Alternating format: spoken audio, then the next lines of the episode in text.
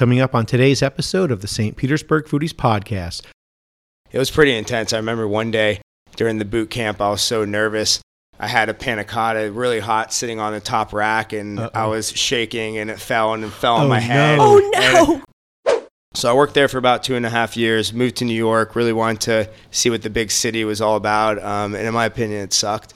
Uh, then people would come in, they said, How are you Italian? You don't have meatballs. We're leaving.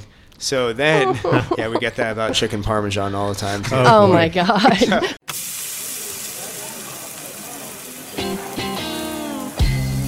Coming to you from St. Petersburg, Florida, you're listening to the St. Petersburg Foodies Podcast, the show that's the authority on where to eat in St. Pete. Here are your hosts, Kevin Godby and Lori Brown. Hi, I'm Kevin Godby. and I'm Lori Brown. Thank you for tuning in today. Welcome to the St. Petersburg Foodies Podcast, the podcast that's it when it comes to restaurants and food information in St. Pete. And be sure to check out our website, stpetersburgfoodies.com.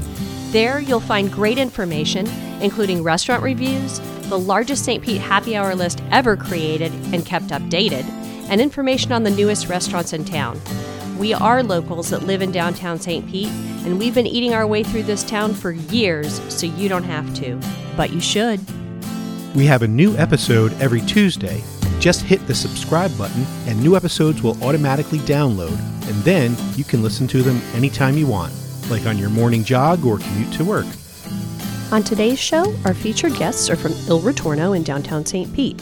We have chef and co owner David Benstock, and sommelier and general manager Ronald Randall. We talked to David and Ronald about their extensive experience in the business, all over the country and the world, how they both worked at the Modern in New York before joining each other at Il Ritorno, and we play He Said, She Said with David and a clip from his wife Erica when she was previously on the show. We, have, a great show, so stick around.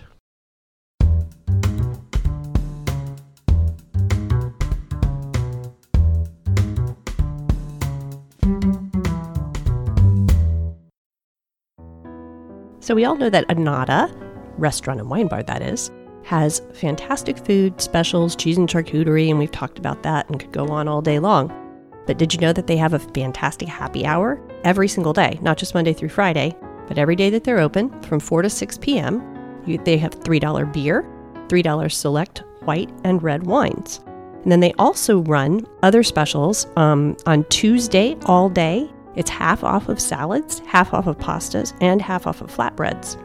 And on Sunday Fun Day, from open till close, it's half off wine bottles under $100. They have music nights on Monday and Wednesday from 6 to 9 p.m. And they have fantastic wine, so you, and they're at, almost always at great price points. But they do have, if you'd like to bring your own bottle, you can for a corkage fee of $25 per bottle, as long as they do not sell that same vintage. So if you have a particular special wine that you have been saving for a special occasion, probably at a higher price point because it would be silly to pay $25, this would be a good time to use that. Annata Restaurant and Wine Bar is open at 4 p.m. every day. They are located at 300 Beach Drive in beautiful downtown St. Petersburg. You really must go to Annata. You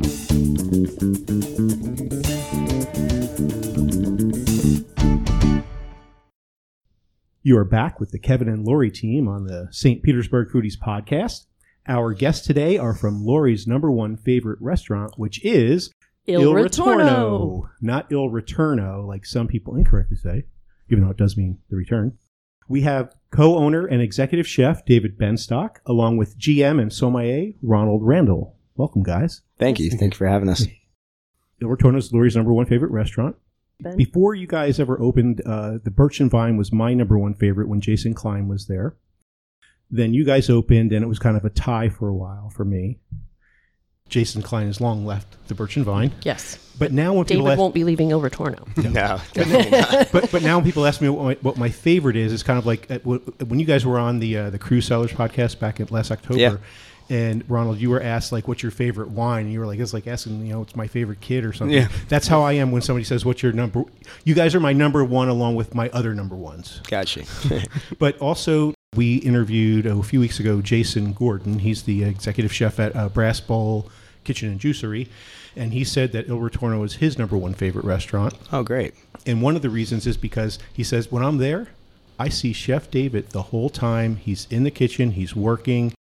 And he had been at other restaurants where the executive chef just kind of like gave marching orders. Yeah. Right. And so, and Nick Ewing, who is in the band uh, Ashley Smith and the Random Occurrence, was also recently on. And Il Ritorno is his number one favorite as well. That's Oh, this, that's great. this past Tuesday's podcast, the one that just Yeah. went out, and he talked about it for a while. Even told what his favorite bite was from Il over. Oh, nice. Yeah. And I know I'm doing a lot of talking, but don't worry, you guys are going to have a chance in a moment. But uh, Erica, that's David's wife for those listening that might not know, she was on episode 12 back in November, and she had one of the most popular shows with a larger than average amount of downloads, but no pressure. it's, it's not I'm sure I'll hear about that at home. David, you are originally from St. Pete. yes, born and raised. You've been all around. You've cooked uh, in restaurants in Miami, Italy. Was it Colorado also? Yeah, in Colorado, New York, San Francisco. And another cool little fact is that when you left the modern, Ronald started there. Yeah. You guys like just missed each other. Yeah, literally, we know a lot of the same people, but it was probably within a couple months of me leaving, Ronald joined on board. You and Erica had a similar thing too. You were both in Venice at the same time, but you didn't meet there. That's what she says. That's what she said. That's what she said. That's what she said. That's what she said. That's what she said. That's what she says. yeah. So, David, let's start with a little bit about your background, the uh, Reader's Digest version, because you've Yeah. done a lot of stuff. Yeah, I was born, like you said, I was born and raised in uh, St. Petersburg.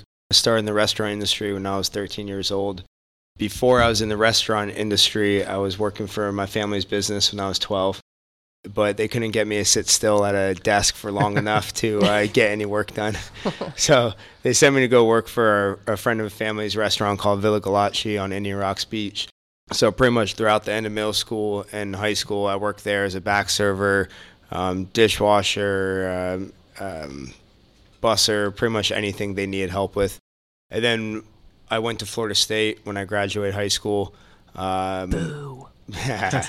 well, they kicked me out, so uh, I think my parents feel the same. Uh, yeah, and I really, um, I went to school for business, and it really wasn't for me. I was uh, working at Outback Steakhouse at the time, and got a job, my first like real cooking job at a place called One Fresh Stir Fry, and really loved it. Really like had a great passion for what I was doing, and a lot of pride in it, um, which kind of took all the attention from school to work, and then I stopped going to school. So they uh, thought it was fit to uh, cancel my um, my uh, school there. yeah, yeah. So uh, from there, I decided, you know, if I wanted to be, if this is what I wanted to do with my life, then I should go to culinary school. Um, so I moved to Colorado, where I knew no one, kind of escaped everything, you know. So you know, no distractions. Went to Johnson and Wales in Denver, um, and within two months of being at school there, uh, I got a great opportunity to go work for the Ritz Carlton in Beaver Creek. Took the opportunity, so for about a year and a half, I was doing four days of schooling, uh, 12 hour days, and then the other three days driving two and a half hours to the mountains to go work 14 hour shifts there. I did that for about a year and a half straight. That, that's heavy duty schedule, but it's pretty cool that you're working while you're you're, you're doing the, the, the theory in school stuff and then the- Practicing. the, Exactly. the yeah. One of the life. one of the great things with that school was that um, it was just Monday through Thursday, so it gave um, students availability to work uh, Friday through Sunday. Ah, somebody smart came up with that. Yeah. yeah. So yeah, so I got to work for the Ritz Carlton after about a year of working there. The fine dining restaurant had closed, and Wolfgang Puck came in and opened Spago there. And once they did that, I had another great opportunity to go work for Spago. Um, so I was at Spago for about two and a half years. Really kind of taught me everything, the base of everything I needed in my career. I mean, everything from knife skills to organization to um, how to control tickets. They first opened up, they brought in their whole corporate team. I mean, Wolfgang, his corporate chef, and probably like 30 other corporate chefs. Um, that all came in and pretty much gave us a boot camp. And it was pretty intense. I remember one day during the boot camp, I was so nervous. I had a panna cotta really hot sitting on the top rack, and Uh-oh. I was shaking, and it fell and it fell on Oh, my head. no. Oh, no. And- yeah, and I got covered with a horse. It was a horseradish panna cotta, of course, and I'm no. covered in horseradish panna cotta. and everyone's just looking at me, and I felt so stupid, but. Uh, they said go downstairs, take a shower in the sink, come back up, and so I did. I mean, it was intense. We were working uh, about 100, 105 hours a week at the time. We, everyone in that kitchen worked um, for about 45 days straight. Uh, so yeah, like I said, it was very intense training. So I worked there for about two and a half years. Moved to New York. Really wanted to see what the big city was all about. Um, and in my opinion, it sucked. Uh, I mean, don't get me wrong. The culinary scene's incredible, and I miss it, and I love it, and the amount of passion and and great chefs and you know produce markets and stuff like that in the city was was amazing, and and the amount I was able to learn was amazing. But the quality of life was horrible. We lived in Bedford Stuyvesant and uh, you know, two of my roommates got jumped. One got held at gunpoint. Another one pistol whipped. So it wasn't a wasn't a great place to be living, but that's all we could afford. Right. Because New York, the cooks make. I mean, we were making probably 75 80 dollars a shift, which was about 14 hours. Wow. Yeah, so it, it, it was hard living out there. That's why I say New York sucked. Um, but like again, I, I do miss the culinary scene. There's really nothing like it. From there uh, in New York, I was working at uh, the Modern worked there for about a year and a half, year and three quarters. Moved from there to Italy, where I got a great opportunity to work in Venice. The family that I worked for when I was in high school, their chef had a uh, nephew that was opening a restaurant in Venice called Trovatore. And so I went up there, got to work with him. Then I got to spend some time traveling around Italy. Spent some time in Calabria in a little town called Crotone. Got to eat some great family fruit, food from the Gallaces after that, I decided to move back to Florida. A friend of mine was living in Miami, had a spot at the time. So I moved back. But the second I moved back, I got another opportunity to go to San Francisco. Oh, jeez. Yeah, so I was kind of all over the place. I was living out of a suitcase, and so I went to San Francisco. Got a uh, got to work at a restaurant called Quince, um, which is now a three Michelin star restaurant, and it's a um, like Italian French um, fusion. It's Italian with a lot of French techniques. It's called Um, Quench. Quince. Quince, yes. okay. Yeah, the chef there, Michael Tusk, is an incredible chef, very well known chef, and um, really learned a lot about what you can do with Italian cuisine. You know, when I was in Italy, I learned you know the basics of Italian cuisine and the flavors, but going to San Francisco and seeing you know what you could really do on the next level with it was was great. So after I was done there, I moved back to Miami. Started working at the Fontainebleau at a restaurant called Scarpetta, which is Scott Conant's restaurant at the time. And there again, I kind of continued my, I guess, voyage to see what you can do with Italian cuisine and learn more, learn a lot more about what you can do with it besides just the classics and how you can tweak the classics into something modern or new. Was there for about two and a half years and then uh, married my wife. So Uh, you met there, right? in yes, we met in my left in my. or I was trying to Miami. remember Erica's story. He re- re-listened to it, but I didn't. yeah, so we met down in Miami. Decided once we got married, decided that we really wanted to move back home and be with my family that lives here. Uh, so we did. We moved back here and uh, started getting the restaurant open, and it's all in the past. yes. And Ronald, Yes. you came down from New York from the Modern, yes. And I remember Erica was like uh, when you your resume crossed the, her desk. She was like, "He's from the Modern, David. Call him right now before somebody else gets him." Yeah, I remember that day 'cause I called. Uh, he called up and he's like, "Yeah, "Is this Ronald?" I was like, "Yeah." He's like, "You worked at the Modern, right?" He's like, "Yeah." He's like, "Do you know so and so?" I was like, "Yeah." It's like, "Can you come by Tuesday?" I was like, "Yeah, man." I thought it was great. It was funny because I sent over. It was on Indeed. I think that's the. I was the only person you ever hired off of Indeed, and I sent it over to my wife. We were living 45 minutes to an hour from the restaurant. But I liked the menu. I was like, I'm going to send it over there. She's like, You sure you want to drive an hour? I'm like, I like the menu. Sure, it's your commute. So, yeah, came in, met uh, David and Erica. We talked for a while. I was all suited up, tie bar and everything, like coming from New York. And he was like, he looked at me like this. He looked me up and down. He's like, okay. It's Kevin Godby coming to. we actually at one point made him take the tie off. That's funny. Yeah, he was joking later. He's like, said to Erica after I left, guy wa- wears tie bars. That's awesome. Yeah. I have some tie bars myself. So, how, how did you get started? Well, it's funny because I've gone in and out of restaurants, and I finally went back to it. Let's say about 10 years ago and decided just to stay. Um, I'd worked in wine sales, I'd worked in advertising for a little while, um, bounced around a little bit, but I always just missed the energy of restaurants, you know, hospitality. I did, you know, several times working as a server, worked as a, um, a bar manager, and then finished up all my certifications for sommelier. I ended up working for Morimoto for like five and a half years, and I did the opening in Napa and out in Tokyo, and then I was going to do Honolulu, and my then girlfriend, now wife, was like, "No, you're coming home." Get your ass back in my house. but you know, it, it's just an interesting journey. I think for a lot of people, you know, in this business, because the way it's viewed sometimes is interesting, right? The question that comes up often when when you're working in the front of house in restaurants, people are like, they start talking to you like, "So what else do you do?" and I'm like, "This. I'd This rather it." enjoy it," you know. But I've always actually really loved hospitality. Um, it's really how I ended up working for Danny Myers. I wanted to go work for him, and uh, the position came up at the Modern. They were changing over regimes, uh, changing chefs, changing up some of the management crew, and I went in as the bar manager there, and uh, spent three years working with them. It was a really great experience.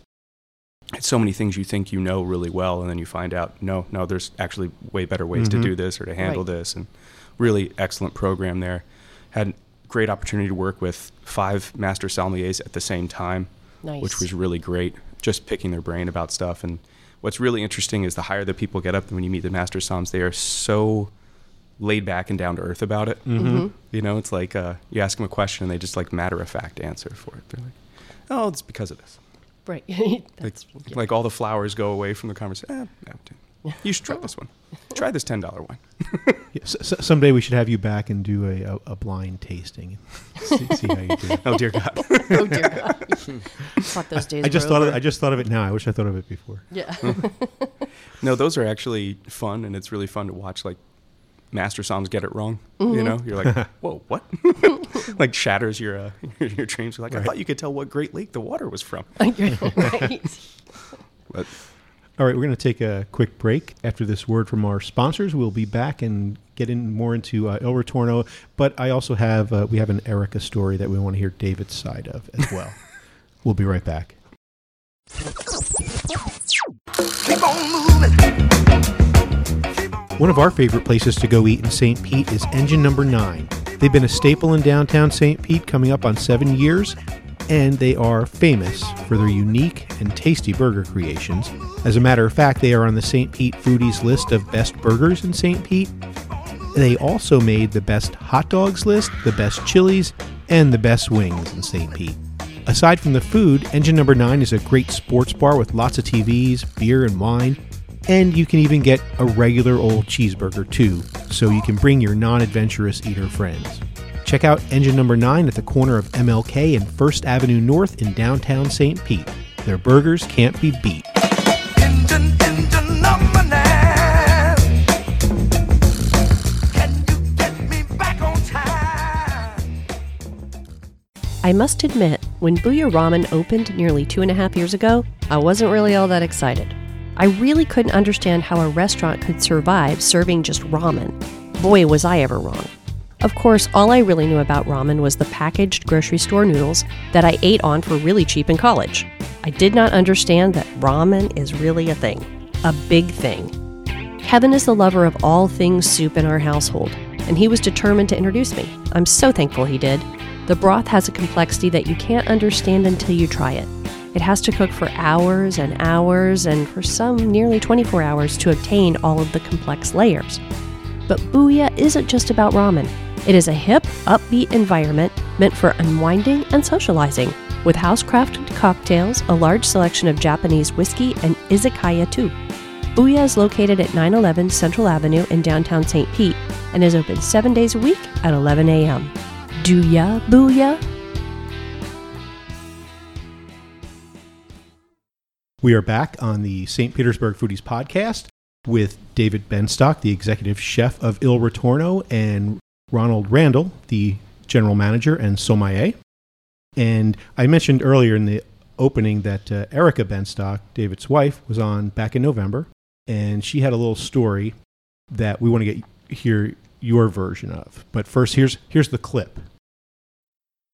Do you like truffles? It's okay to say no. They have grown on me. They've grown on me too. I was the same way. when David first came back from Italy, he brought all these truffles with him. And he said to me, What is your favorite thing to eat? Macaroni and cheese. He's like, I'm going to make you the world's best macaroni and cheese. I'm so excited. I'm so excited. He's making the cheese, fancy cheeses all melting together. And I go taste it and I taste it. And I run to the store and I come back and I'm like, What is that smell? it smells like a dirty foot rubbed in a smelly armpit. Oh, God. That's so funny. And he's like, they're truffles. And I was like, why did you do that? So, What do you have to say in response to that? Well, um, all right, I guess we're about to do some wife bashing. Uh-oh. Um, well, the truffles have definitely not grown on her because every time I open the uh, thing of truffles, she says it smells like armpits or farts. So, she has some delicious smelling farts. Um, yeah, so it, it, it's pretty ex- exact on how it went down. I was really excited. She told me her favorite thing is mac and cheese. I got four really great cheeses from the store, made a great sauce, everything. And then, like she said, she came home and she's like, "What is that smell?" And I was like, "That's truffle." And exactly, she said, "Well, why did you do that to it?" I was like, "You don't, you never had a truffle?" You, she's like, "No, that that smells horrible," and it like crushed my dreams right then. I was like, "I really liked you before you said that." no, um, so now it's kind of like a running joke, uh, but definitely. Uh, she definitely has some uh, some weird eating habits. As her mom told me when we first started dating, that she is a waste of a chef's wife. that's, that's actually in. She, Oh, she said, said that. She Yeah, said that. yeah, um, that happened. Um, Yeah, I'm stunned you married her. yeah, it's definitely interesting. For a while, um, we used to make two different dinners every night because I didn't want to eat vegetarian or you know the way she eats. Right. And after a while, you know, I just started making my dinner, and she just started fending for herself. That's hysterical. And now with the kids, I make dinner for the kids, and uh, she kind of figures it out. well, to her credit, she says she does try most everything. Is that true? She does. Okay. When she's in the mood. When she's in the She did have a medium rare steak at Bern's the other day, which like blew my mind. Wow. But she in her head thought it was medium. I, I wasn't gonna tell her it was medium rare. Right. So and that, that even medium's impressive because she normally orders it medium well to well. So Oh, no. so you know God. baby steps. Ten years later, you know a little baby step. Okay, so what are you doing with the sourdough? Oh, the sourdough. See, I, you don't you don't post a lot on Facebook. You're following me on Facebook. um, so yeah, so um, we had asked if anyone had a sourdough starter, and Josh from Manada um, brought me a starter they had, and um, great flavor. And we're gonna keep feeding it, and eventually use it for a sourdough spaetzle that I want to do with uh, chicken liver, uh, currants, and mustard greens, which I'm sure people are gonna just.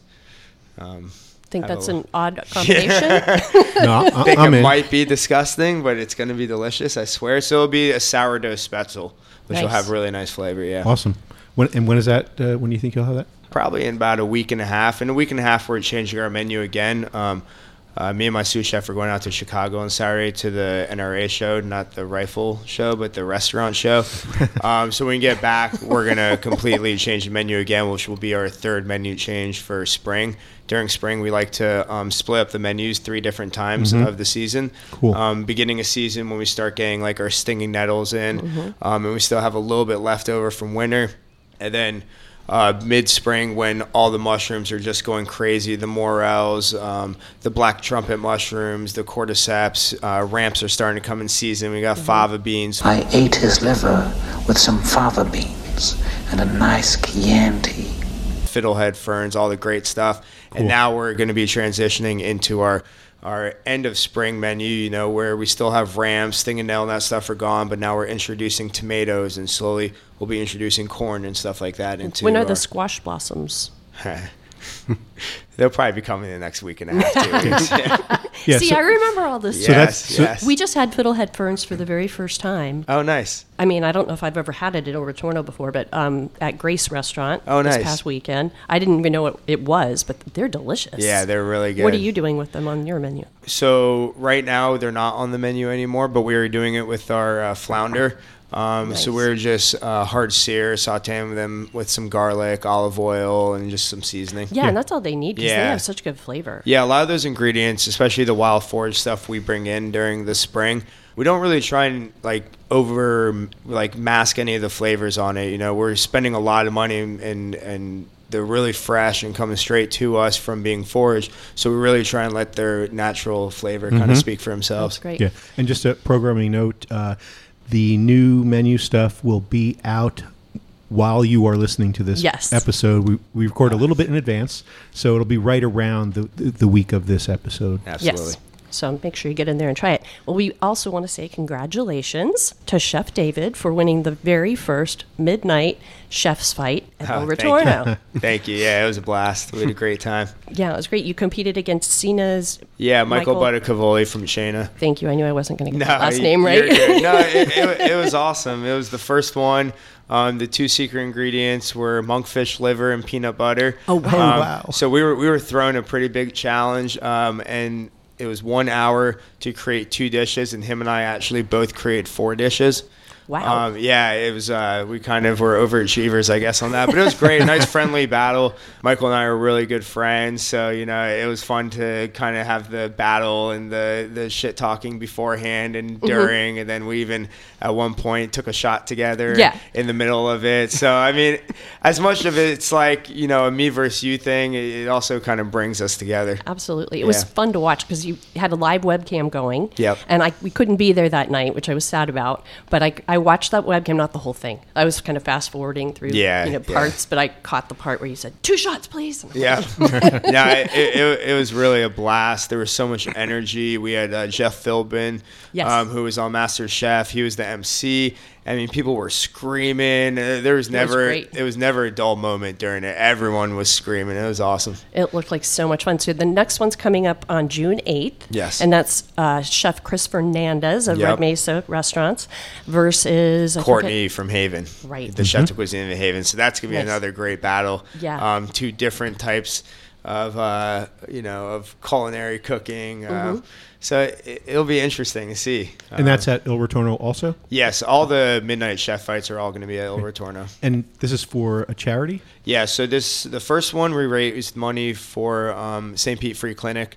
Um, this next one we're raising money for uh, Relay for Life. Nice. Um, and it's pretty much the chefs that are competing get to choose where the money is going towards. So it's it's really it's going towards a great cause in many different ways. And the doors open at 11, and you, you buy your entrance at the door, correct? Yes, $20 a f- person. Mm-hmm. First come, first serve. This last one we let I think it was 95 people in. Wow. The one, the next one, we're gonna allow more people, probably about 125, because we do have a video crew and projectors that are gonna be everywhere. So the video crew will follow the chefs in the kitchen, so everyone will have great footage and be able to see everything. Now, you, you didn't do that the first time? No, the first one uh, It was just the webcam that was was just stationary. the webcam, yes. How and, exciting. Uh, and it was great. It was enough, but you know, we found a, a big demand. A lot of people that wanted to come, and in order um, to accommodate that, that's our kind of solution for it. Nice. Um, I do recommend anyone coming probably get there an hour in advance. Um, At 11, you mean?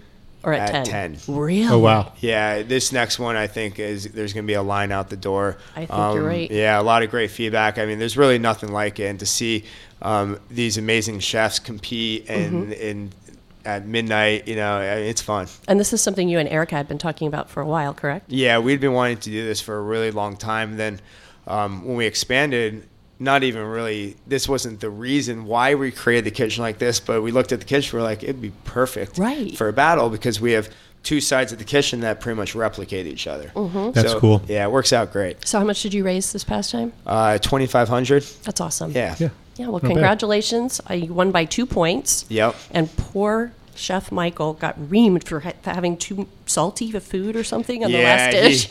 he, he had uh, grabbed the salt instead of the sugar for a second Oh, dish. Yeah. Oh. Yeah, he's still sending me texts like fucking salt.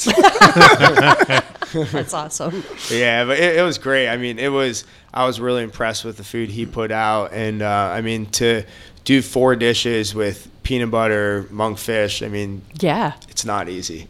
Especially, yeah. especially when everyone's screaming. You're trying to think of a dish. Everyone's screaming. Chef Philbin's asking you questions in a microphone, and there's there's really no focus. Like you're trying to focus, but it's almost impossible What? to. Just tell us one of the dishes you created with that. Um, uh, what did we do? Uh, I did the ants on a log. Um, so uh, this was the peanut butter dish. Um, I took some asparagus, hollowed it out, cut it in half, hollowed it, charred it, and then we did peanut butter and uh, caviar with uh, asparagus citronette and a, uh, I think it was a peanut butter balsamic kind of. Asparagus sauce. and peanut butter. Yeah, it came out really Never good. think about putting Wow. that together. Yeah, Wow. then we did a risotto with monkfish liver and peanut butter, white wine, and uh, charred ramps. Awesome. Wow. Yeah. Wow, that's great. Yeah, we even whipped out some fresh pasta too. And you have a ca- cash bar running throughout this event. Yeah, Do, do you, are your servers there, like taking orders from pe- for people? Yeah, so we have bartenders there um, to grab drinks, and we have a couple drinks that um, where we've gotten some donations from some of the liquor reps, and 100% of the proceeds from those drinks go straight to um, Very the cool. charity. That's awesome. Yeah.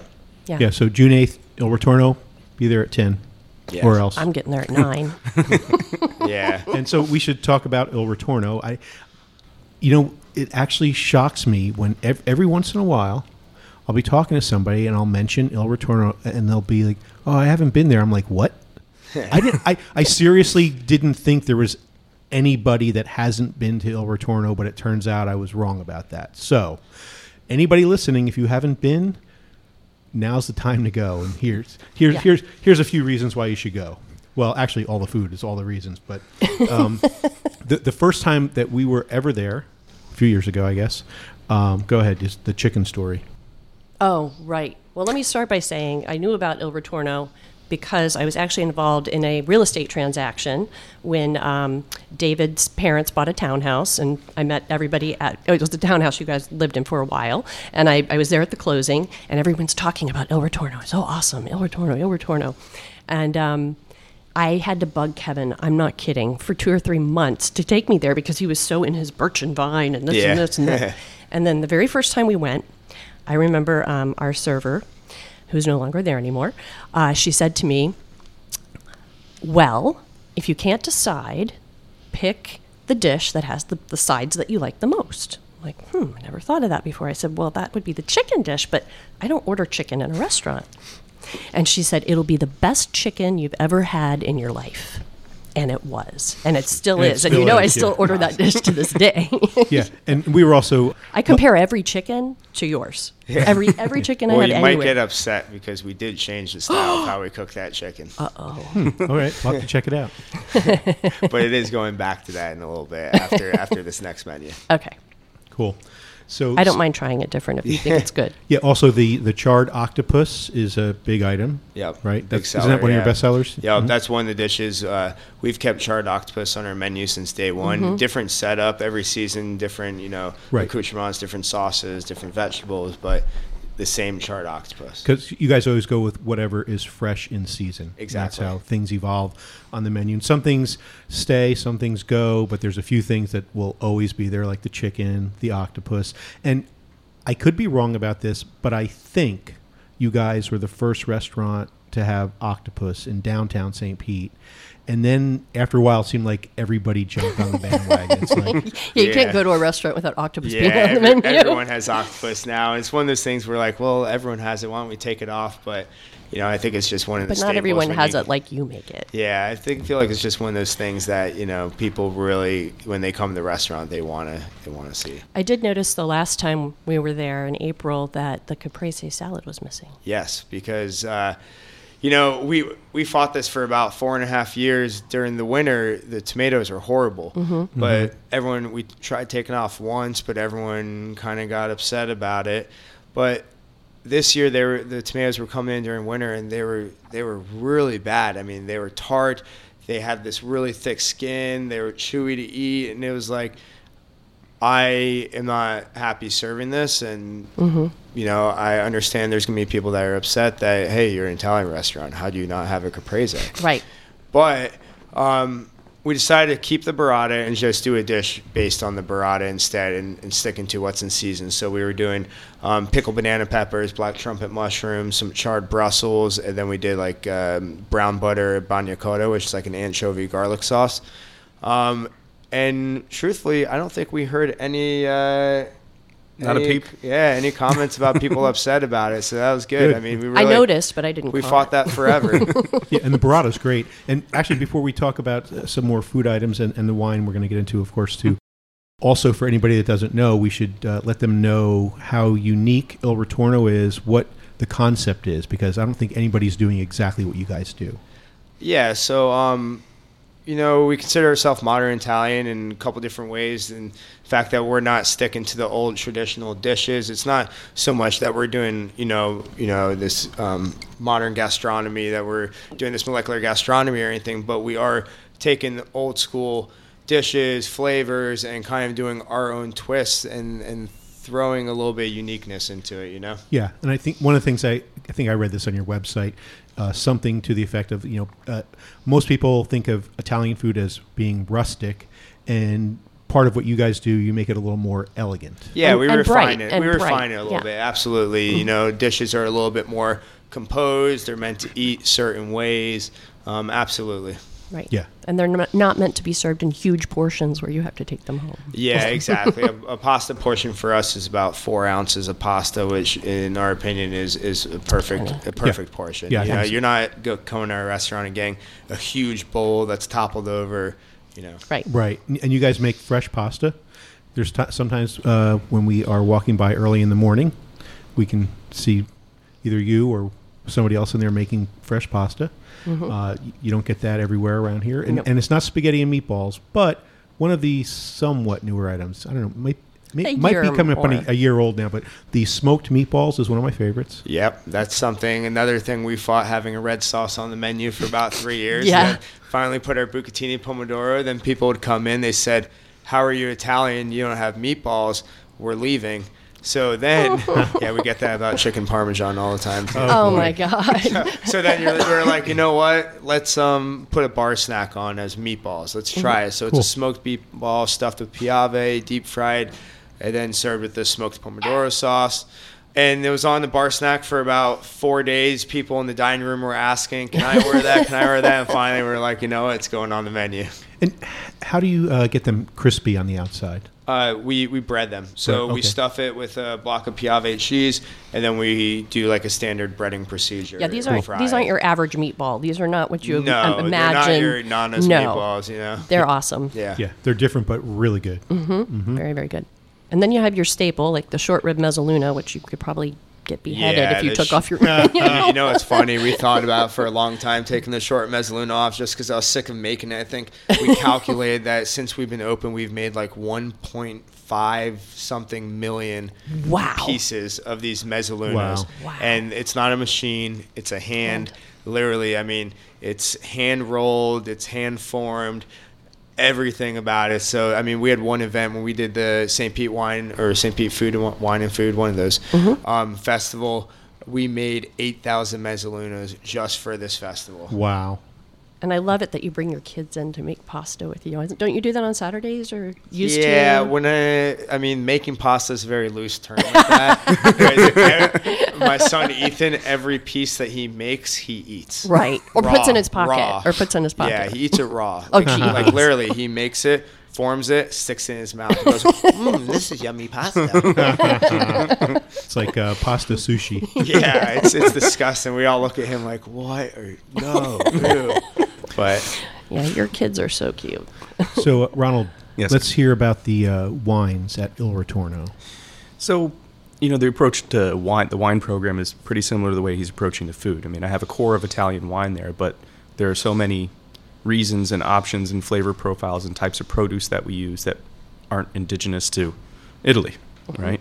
So, you know, with that, I bring in a broader palette of wines to go with what he's doing, and we work pretty well together that way. When he's putting together a recipe, I'm like, I have three wines in mind. All right, let's try these three real quick. And we get the dish, and it's like, this one. You know, that's our go to. Somebody demands to get a red wine with this fish dish. Do this one. So, Right. But a lot of the pairing of it, of the wines, um, you know, like our natural inclination most of the time is to go right for the protein.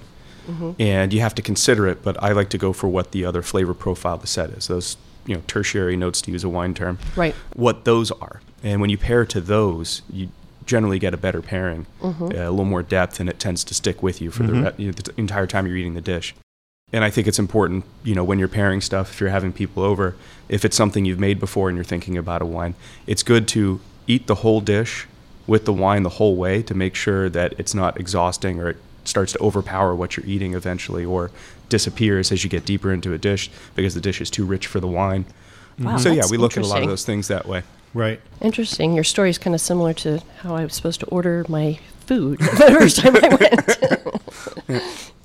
Yeah, and another thing I like too is uh, one time we were there and we were saying, "Well, gee, I, I like this kind of wine is what I one of my favorite types," and you're able to say, "Well, if that's the case, then you will also like this, this, and this that you never heard of." Right. So so you learn about new stuff, get to try new stuff, and Yeah. we love doing that. Well, that's what, you know the fun part for me is you know it, when you put a new wine in front of somebody they find out they like because you know I mean when I was younger I knew I liked wine, but before I started really studying it I had like five go-to wines, you know, Right. and then when you start to get introduced to more and more stuff you're like wow what is this Right. you know Right. and it's always fun to see that moment with somebody in the restaurant you know Yeah, one of my discoveries a few years ago, I was talking to a friend uh, on the phone who's really into wine, and he, he said Vion, Viognier. And I, I went into a, a wine store and I went right to that section, and the owner immediately came over thinking, I know, I must know stuff about wine because I went to the Viognier. No, I enjoy Viognier. Uh, you know, it's it's got a heft, but it doesn't have. It's not overpowering. It's sort of like um, flowers on top of like a basket of melon. you know? Awesome. Oh, that's a nice description.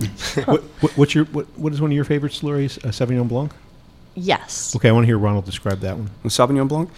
Well, the good thing with Sauvignon Blanc is it's super versatile, right? Right. High acidity, a lot of like bright notes, goes with a lot of spring stuff, but it's also a wine that's pretty easy to just sit there and drink on its own. Mm-hmm. It plays well with others because of that, that bright acidity. So, Right. I mean, you can have it with something light, like a seafood dish. Um, it's not afraid of citrus, Right. you know. So if that's uh, you know something that's that's incorporated, um, so yeah, and also happens to be like my wife's favorite single varietal.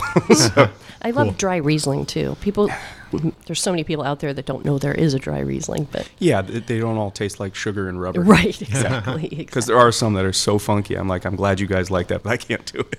Yeah. Okay, I, w- I want to just uh, mention a couple more menu items and then end with a uh, chef lightning round with All David. right. And the first question I've been dying to ask you, but and I think I know what the answer is going to be. But anyway, we, we did mention the spring ramp uh, tagliatelle, right? The capellini nero, shrimp tarragon dust, Pernod, spicy calabrese soppressata. The oh man, the braised lamb spaghetti is Yes. awesome. Is this I all think- still on the menu? We could just be No, like, it is on the menu. he's yeah. rattling stuff off that's not even on. People are gonna start coming in asking for stuff. Yeah. So okay. So yeah, check out Il Ritorno. They are on the 400 block of Central Avenue in downtown St. Pete, specifically 449 Central Avenue. And here we go with a lightning round. Ready? They're either or questions. All right. Olive oil or butter? Olive oil. Okay. Makes sense. Italian. Yeah. well, it's funny when we get new cooks in that have come from French restaurants. I tell them, mm-hmm. you know how you use butter. So now you're going to use olive oil in the same way that you used butter. 'cause it's Right. Italian cooking. Exactly. Lemon or lime? Lemon, Pickles, dill or sweet? sweet. Ew, gross. Wow. Okay. Wow. Ranch or blue cheese? Oh man. Uh, I guess it depends on what, but uh, say blue cheese, Okay. Bacon or sausage? bacon, Cheddar or Swiss? Swiss, Ribeye or filet mignon? ribeye. Okay. That's it. You surprised me with a few of those. Yeah. You really did. yeah, something else I was going to say too is salt, fat, acid, heat. I think if Samin didn't do it first, you should have done it. Have you seen that series? I've seen a little bit of it. Yeah. Yeah, it's good. Yeah. have you seen the Salt episode? No, I haven't. Oh, oh, you have to see it. You have to watch it. It's on Netflix. She is not afraid to use the salt, and she talks about there all, all there's all different types of salt. And one of your tricks that we learned, I think the first time I heard about it was on uh, Meet the Chef video series that you did with uh, Candace. She's our announcer for the show, by the way. Oh, awesome. Yeah. Yeah, very nice Uh, lady. Where one of your tricks is the salted pasta water. What I've been doing It's all one the of your time is I secret just ingredients. when I'm done Oh, making yeah. when I'm done making the the, best pasta, I dump it.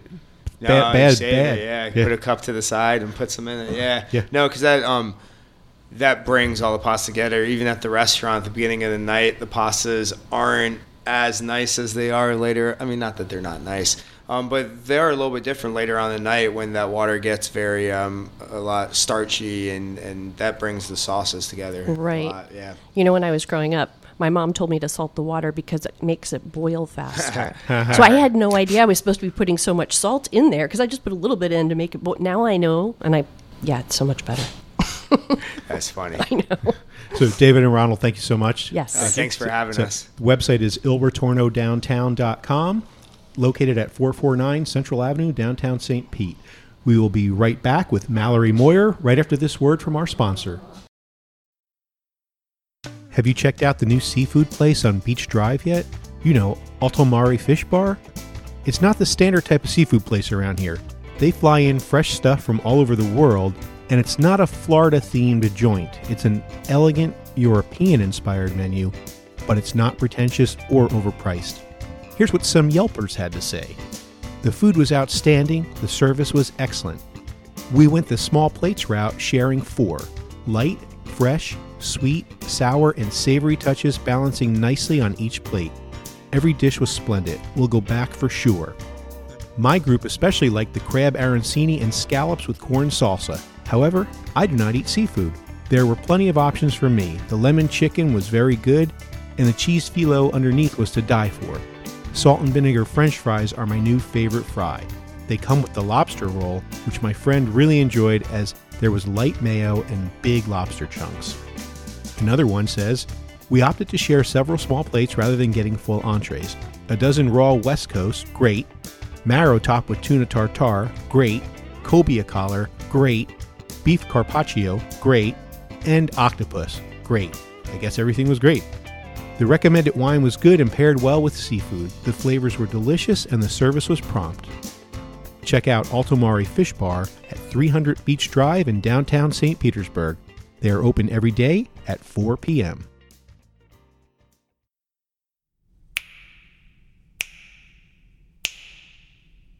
This is Chris Walker,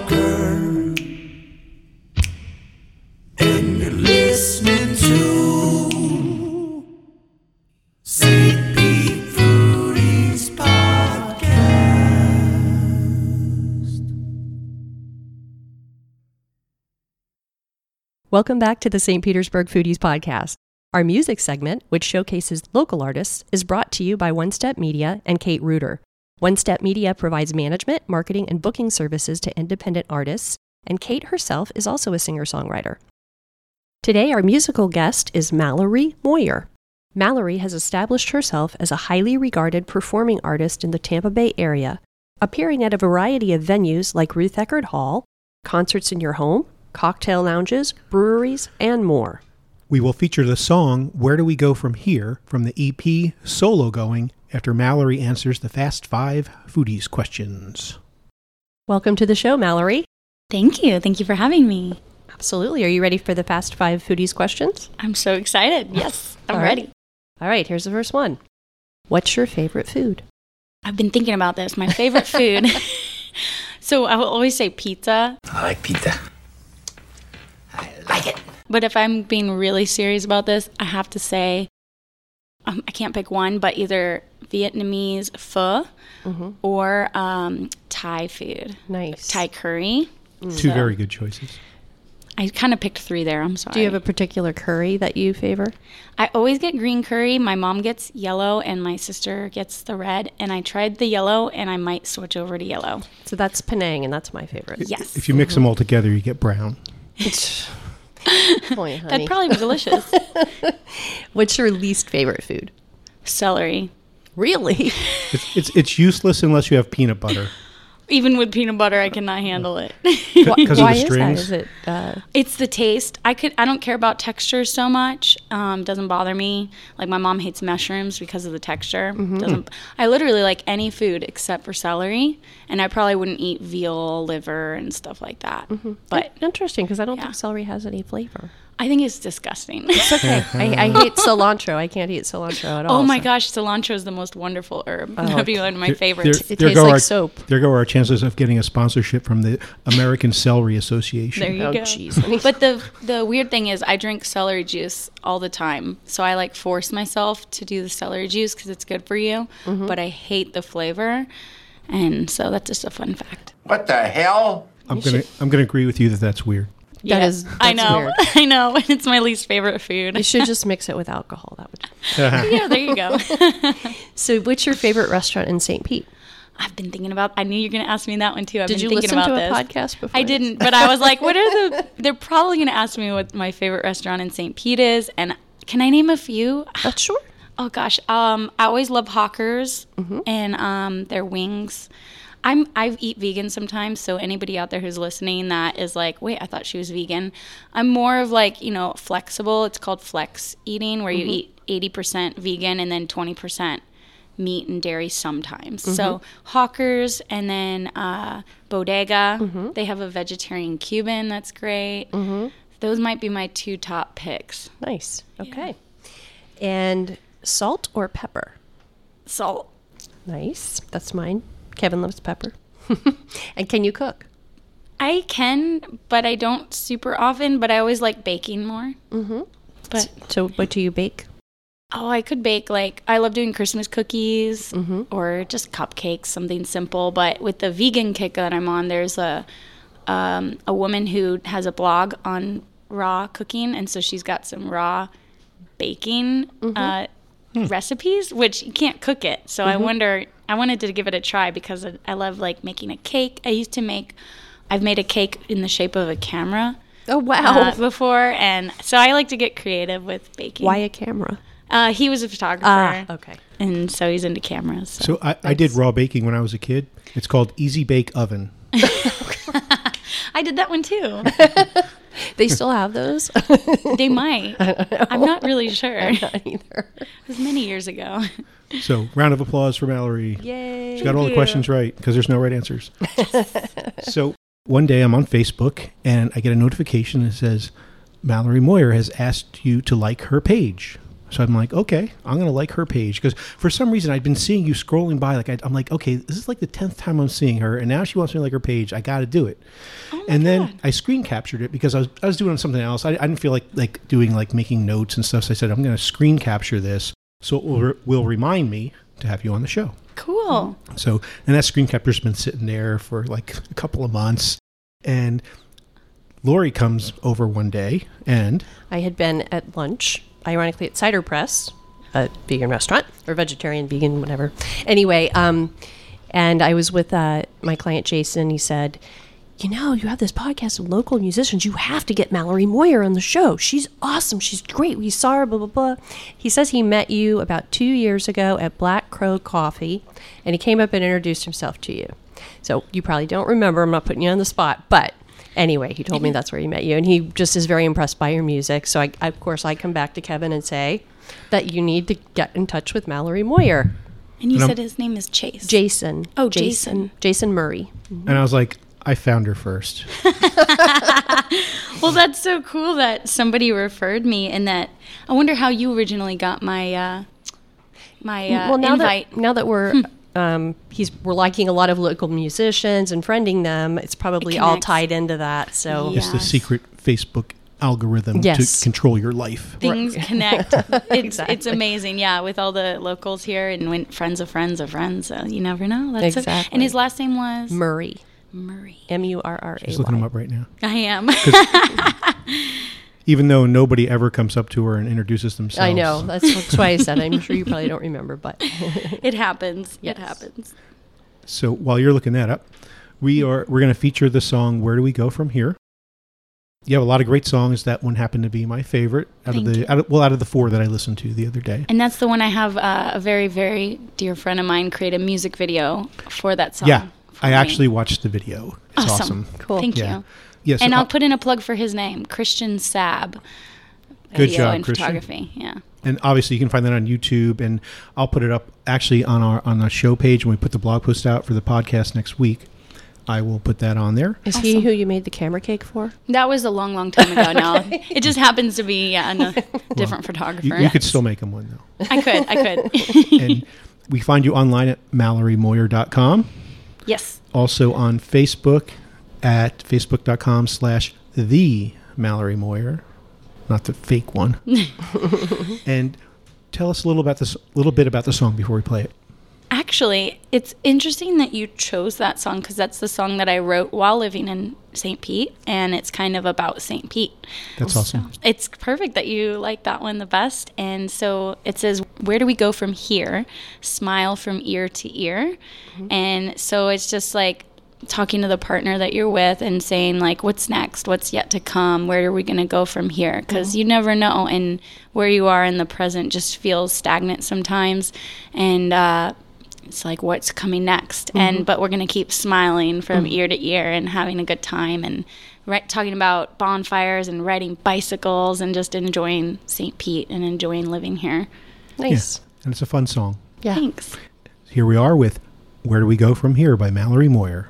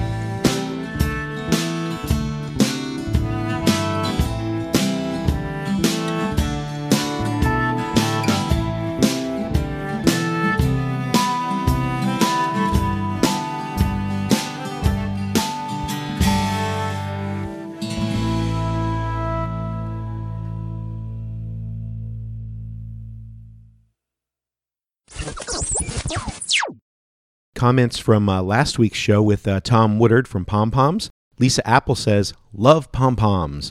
Sally Gage says, Oh my God, Tom, you are awesome. Mike Jackson says, Best place to enjoy great food on Central Avenue. Linda Ferguson says, Love the food and decor at Pom Poms. New items since last week on stpetersburgfoodies.com. We have the full review of Sophia's Cucina and Enoteca, and it was amazing Italian food. Try the swordfish, try the lasagna, the sausage and peppers, and the meatballs. Everything is really amazing there. Next week on the podcast, we have Bill Giorgio, the owner of the Berg Bar and Grill and the Berg Diner. You can email us at lunchbox at stpetersburgfoodies.com. And if you want to listen to us on the go, we are on all of the podcast apps out there, most notably Apple Podcast, Google Podcast, Spotify, Stitcher, TuneIn, and Player FM. You can also listen to us on your voice activated home assistant, such as Apple HomePod, Amazon Echo, and Google Home.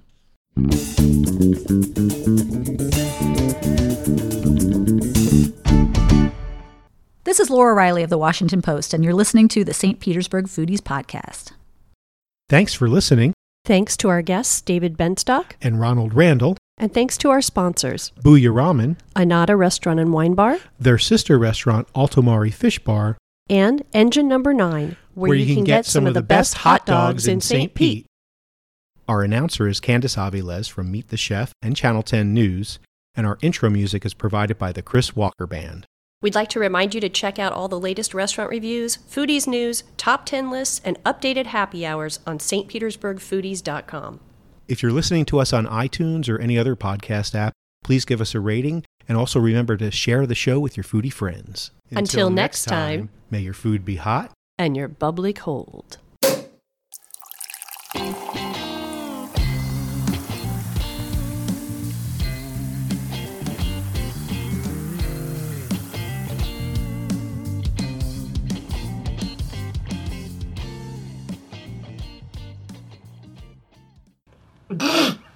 That's what she said. That's what she said. Michael, Michael, please.